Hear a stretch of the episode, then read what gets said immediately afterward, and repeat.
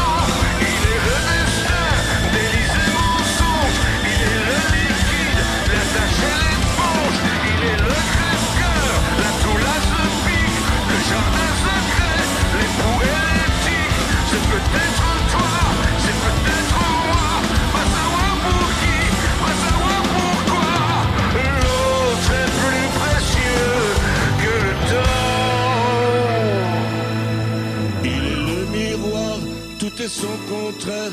Ce qu'on n'ose pas dire, ce qu'on n'ose pas faire.